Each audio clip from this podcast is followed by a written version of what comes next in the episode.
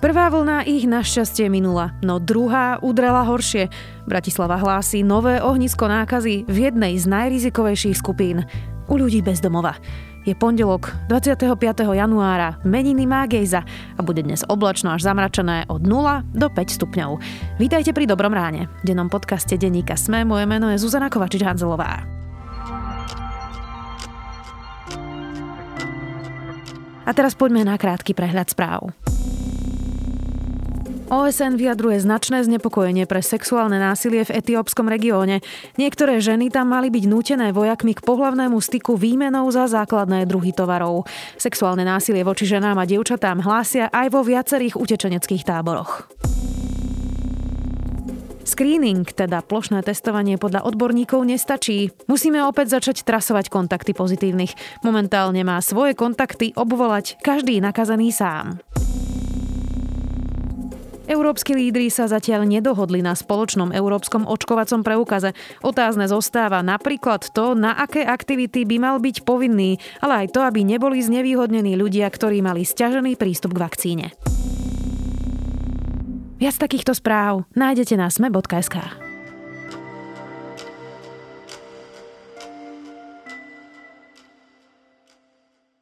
Bratislava má nové, veľmi vážne ohnisko. COVID-19 sa začal šíriť medzi ľuďmi bez domova.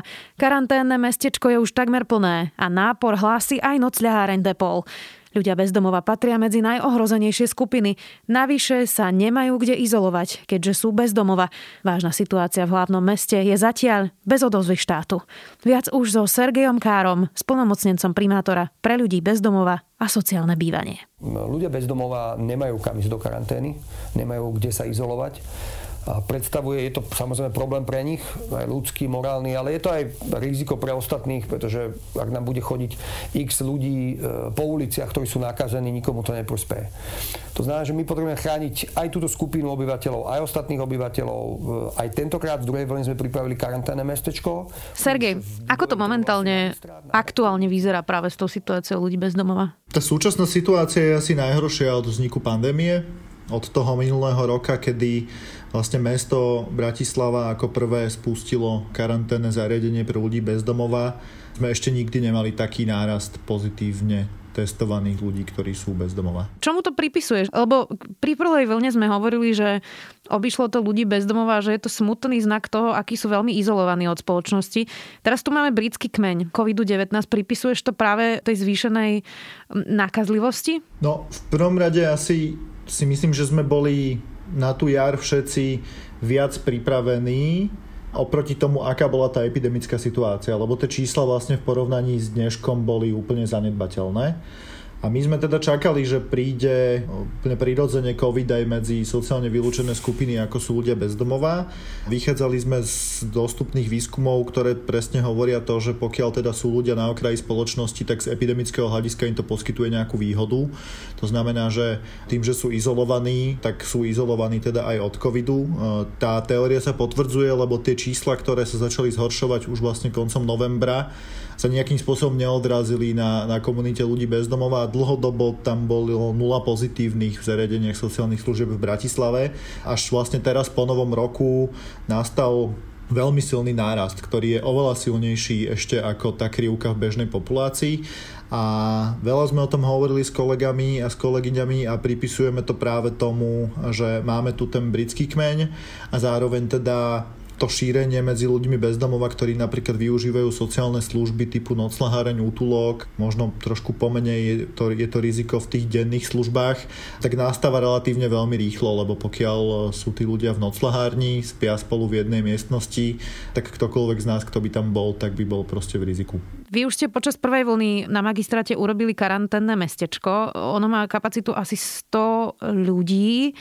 Teraz je už takmer plné? No, na jar sme, na jar sme uh, robili karanténne mestečko vlastne vďaka čomu sa, to, to sme na to doteraz hrdí, že ocitlo, ocitlo sa vlastne tá povinnosť zriadiť takéto zariadenia pre ďalších 30 miest na Slovensku. Štát sa tým inšpiroval a tým pádom sa nám podarilo aj nejako systémovo upraviť, možno teda pomôcť ľuďom bezdomova v tejto téme.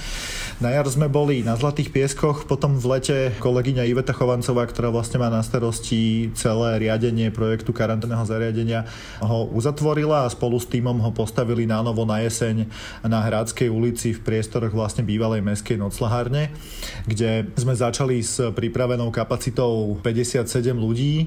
Tá sa nám vlastne naplnila tým extrémne rýchlým šírením po 5.1. na 100% v priebehu pár dní. Navyšovali sme vlastne asi týždeň potom na kapacitu 70 a dneska v tých troch sektoroch, ktoré v karanténnom mestečku máme, máme kapacitu 100 a v tejto chvíli tam máme 83 ľudí. Tá kapacita stoje ale už na by som povedal možno s kolegami, že tesne za humanitárnou nejakou hranicou. Sú to traja ľudia na jeden obytný kontajner, ktorý možno majú ľudia zažití z nejakej stavby alebo tak, proste je to asi taká veľkosť, takže je to celku neúnosný stav. Tá ideálna situácia na to, aby tí ľudia tých 10 dní tam vydržali pretrpieť, e, je cirka tých 70. Takže asi o 30 tú kapacitu sme schopní prekročiť, ale sme v situácii, kedy tie čísla rastú. My teda intenzívne pracujeme so všetkými mimovládnymi organizáciami v Bratislave, ktoré pracujú s ľuďmi bezdomová a teda je treba povedať, že, že nebyť nich tak, e, a tej našej spolupráce, tak tá situácia je tu oveľa horšia. Vďaka tej spolupráci sa nám podarilo distribuovať e, aj spolupráci so samozprávnym krajom veľké množstvo antigenových testov na pravidelné testovanie ľudí bez domova, čo je vlastne nad rámec nejakých platných vyhlášok. A tie testovania nám ukazujú v jednotlivých zariadeniach, že v princípe asi raz za týždeň, keď sa deje to testovanie, tak ten počet pozitívnych sa nám zdvojnásobuje a počet testovaných zostáva stáva. E, pre príklad proste v jednom z denných centier jeden týždeň otestujú 50 ľudí, pozitívny je jeden, ďalší týždeň 5, ďalší týždeň 10. Takže to reprodukčné číslo, ktoré mnohí poznáme ako nejakú mantru toho, že kde sa nachádzame, je tu na oveľa, oveľa vyššej úrovni ako v bežnej populácii. Ty si spomínal tie kontajnery alebo nejaké unimobunky, čiže e, má si to človek naozaj predstaviť ako, že tí ľudia, keďže nemajú kde bývať, tak sa karantenizujú vlastne po unimobunkách a v akom e, sú vlastne zdravotnom stave? Našťastie sme naozaj radi, že e, tých 80 ľudí, ktorých tam dneska máme, a, aj tí ostatní, ktorí tam predtým boli, lebo dokopy sa nám tam prestriedalo už za chvíľku to bude 200 ľudí za tie posledné 2,5 týždňa, tak nikto nemal natoľko vážny priebeh, že by musel byť hospitalizovaný a na prístrojoch a podobne. Sú to ľudia, ktorí majú ľahší priebeh, to znamená nejaké možno jednoduchšie respiračné problémy, prípadne možno trochu zvýšenú teplotu a podobne. Zároveň ale čo je ako pre mnohých z nich naozaj náročné je prežiť tam tých 10 dní v neznámom prostredí. Už len to, že je niekto z nás pozitívny, ľudia ča, ťažko znášajú, nehovoriac o tom, že ste ešte na ulici a máte ísť do nejakého neznámeho prostredia. Celý ten tým pod vedením kolegyne Chovancovej naozaj dbá na to, aby, aby tým ľuďom tam bolo čo najviac fajn a zvládli tú situáciu. To znamená, že poskytujeme tam pravidelnú stravu. Ten tým, ktorý tam máme, má 15 ľudí. Z časť z nich sú aj zdravotnícky personál, ktorý sa stará o nejaké monitorovanie toho priebehu, toho ochorenia. Plus je tam kopu ešte rôznych ako zdravotných problémov bežných, ktoré tí ľudia majú, keďže nemajú domov. A veľmi dôležitá rovina je aj práve taký ako obyčajný rozhovor a trávenie toho času, lebo proste musíte 10 dní vydržať niekde zatvorený. Takže nie je to ľahké, ale e, zatiaľ sa nám darí vo väčšine prípadov, že ľudia zostanú, vydržia tú karanténu a relatívne teda ako v úvozokách spokojní alebo teda vďační odchádzajú. No, možno, že sa posluchačky a posluchači pýtajú, že ako by mohli oni pomôcť ako obyvateľia mesta Bratislava, tak v tejto chvíli máme otvorenú dobrovoľníckú výzvu a stačí sa ozvať na ľudské zdroje bez bodky zavinač Bratislava SK, kde teda úplne jednoducho napísať, že áno, mám záujem dobrovoľničiť v karanténnom mestečku. To, čo by sme potrebovali, je čas ľudí, ktorí sú ochotní byť v infekčnom prostredí, samozrejme so všetkými ochrannými pomockami a zácvikom, rozprávať sa s ľuďmi bez domova, pomáhať možno s nejakými technickými vecami, roznašať stravu a podobne. Takže toto by veľmi pomohlo v tomto momente. Možno nás teraz niekto eh, počúva, kto si hovorí, že veď teraz je nakazaných veľa a nehovoríme špeciálne o nejakých skupinách, e, ktoré sa nakazia. Čiže keď hovoríme o tom, že je to vážna situácia a že je to teda nebezpečné ohnisko, prečo tomu venujeme vlastne špeciálnu pozornosť? Ja o tom hovorím tak vecne, ale my už s celým týmom, teda, ktorý robí aj na iných COVID témach, tak uh, sme naozaj v pozore z toho dôvodu, že tie naše kapacity mestské sa ocitajú na nejakej absolútnej hrane. To číslo 100, ktoré som povedal, je už za nejakou hranicou, ktorá by bola udržateľná. Mesto aj napriek tomu, že rok na tom pracujeme, naozaj nedisponuje proste záchrannými zložkami, technickým vybavením, krízového riadenia, mobilnými rôznymi jednotkami a podobne, tak ako štát. My sme ako samozpráva urobili v tejto téme absolútne maximum, to si dovolím naozaj tvrdiť, ale v tomto momente sa ocitáme na nejakej hrane toho, že či sa nám pozitívne testovaní ľudia najbližšie dni budú mať kde karanténizovať. Hovoríme o tom aj s okresným úradom, smerovali sme túto informáciu aj na štát a môže sa nám stať najbližšie dni, je to vysoko pravdepodobne pri tom náraste tých čísel, že pokiaľ nezískame nové priestory s oveľa vyššou kapacitou, tak sa ocitnú pozitívne testovaní ľudia bez domova, bez možnosti karantény, čo predstavuje teda riziko ohrozenia verejného zdravia. My naozaj si myslíme, že sme spravili absolútne maximum a ocitli sme sa v nejakej situácii aj spolu s mimovládkami, kedy je proste jednoznačne nutné samotný vstup štátu do tejto témy a vyhodnotenie toho, že čo sa nám vôbec najbližšie týždne udeje. Potrebujeme úplne zjednodušene povedané budovu s kapacitou cirka 160 až 200 ľudí. Vypočítali sme to tak, že po tých 10 dňoch časť tých ľudí odíde, takže sa nám prirodzene ako keby budú, bude tie kapacity vyprázdňovať a náplňať. Približne niekde okolo tých 160 a 200 ľudí by mohlo zatiaľ stačiť podľa našich odhadov. To, čo je teraz, nestačí. Takže sme v nejakom riziku, samotní ľudia bezdomova sú v riziku, verejné zdravie nejak svojím spôsobom ohrozené a jednoznačne hovoríme, že je to eh, aj napriek všetkej našej, našemu úsiliu už eh, v rovine, kedy je potrebné, aby sa tým zaoberal štát. My ani s obrovskou silou mimovládok, ktoré na tom oduševnene pracujú, to nemôžeme zvládnuť tak, aby, aby, sme, aby sme túto situáciu mali pod kontrolou. Toto je presne to miesto, kde musí zasiahnuť vláda.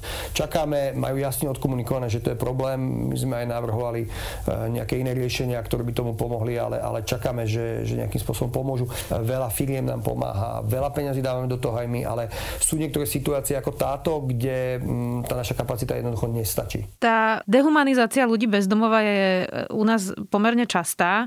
Aj tá izolácia ľudí úplne e, zo spoločnosti a na okraj spoločnosti je, je naozaj veľmi veľká v Bratislave, ale na, na celom Slovensku. Ja sa priznám, že som videla už viaceré diskusie e, pri tom zozname očkovacom, kde ľudia naozaj veľmi nelichotivo komentovali, že, a teraz bohužiaľ zacitujem, ale že prečo ich má predbehnúť nejaký smradlavý bezdomovec v očkovaní predtým, než sa ide teda očkovať niekto ďalší. Čo by s ním na to povedal, Sergej? Asi pre takéhoto človeka funguje najviac možno ten pohľad cez seba. To znamená, že keď sa teda pýta niekto, kto to napísal, že prečo ho má niekto predbehnúť, no tak je to práve z toho dôvodu, aby nedošlo k tomu ohrozeniu verejného zdravia. Sú to ľudia, ktorí nemajú možnosť kde tráviť karanténu. A teraz my hovoríme dneska o Bratislave, ale tento fenomén sa môže zajtra zopakovať v Košiciach. To šírenie, ktoré sa udialo u nás, to ne, my tu nie sme v niečom výrazne špecificky.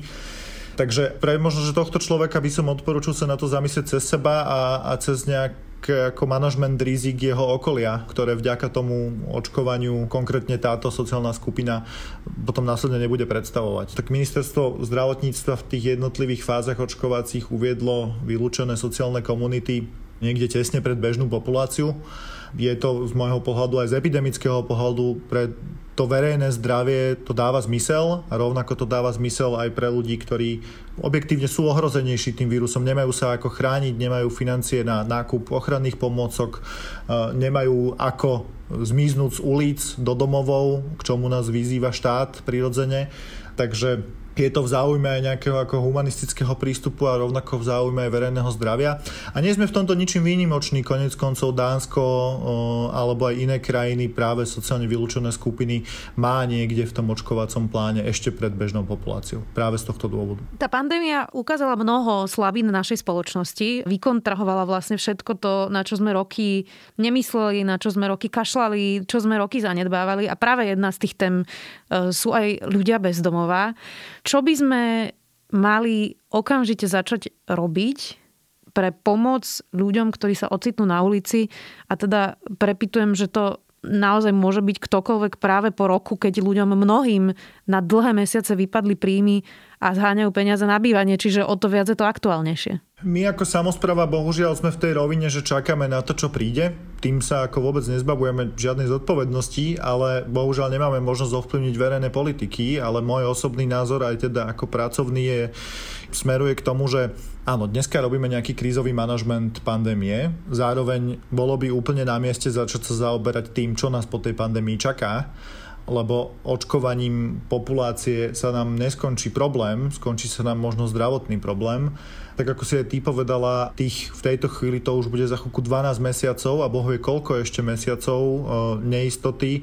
Znamená stratu práce pre mnohých ľudí, znamená zmenu zamestnania, zhoršenie typu zamestnania alebo zníženie príjmu a to automaticky znamená v nejakej dobehovej dobe potenciálnu stratu bývania a ocitnutie sa na ulici.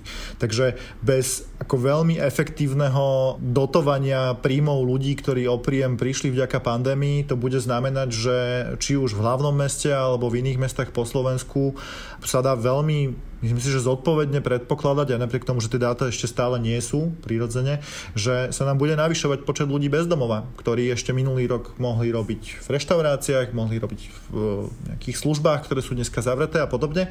Takže je na mieste riešiť pandémiu a rovnako je na mieste na úrovni štátu zaoberať sa a primárne asi teda ministerstvo práce by malo byť tým hlavným hráčom v tomto a obce určite budú súčinné aj mesta, teda v každom prípade zaoberať sa tým, čo nás čaká. Lebo každý mesiac, ktorý stratíme robíme, znamená mesiac času, kedy sme mohli niečomu predísť. Hovorí Sergej Kára, splnomocnenec primátora pre ľudí bez domova a sociálne bývanie. Vďaka. Ja rozumiem, že ľudia bez domova majú trošku iný životný štýl a spôsob života, ktorý je teda rizikovejší.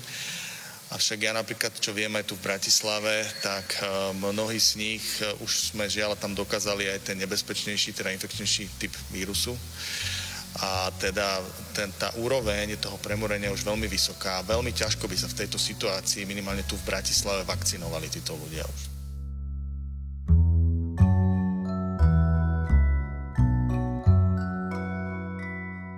Pretend It's a City je dokuséria Martina Scorseseho o vtipnej, zvláštnej, miestami až magicko-rozprávkovej postavy Fran Lebovic v New Yorku a to je môj zaujímavý tip na záver. Zasmejete sa, zamyslite sa a ešte pritom uvidíte aj krásny New York. To je môj zaujímavý tip na záver. Želáme vám úspešný týždeň.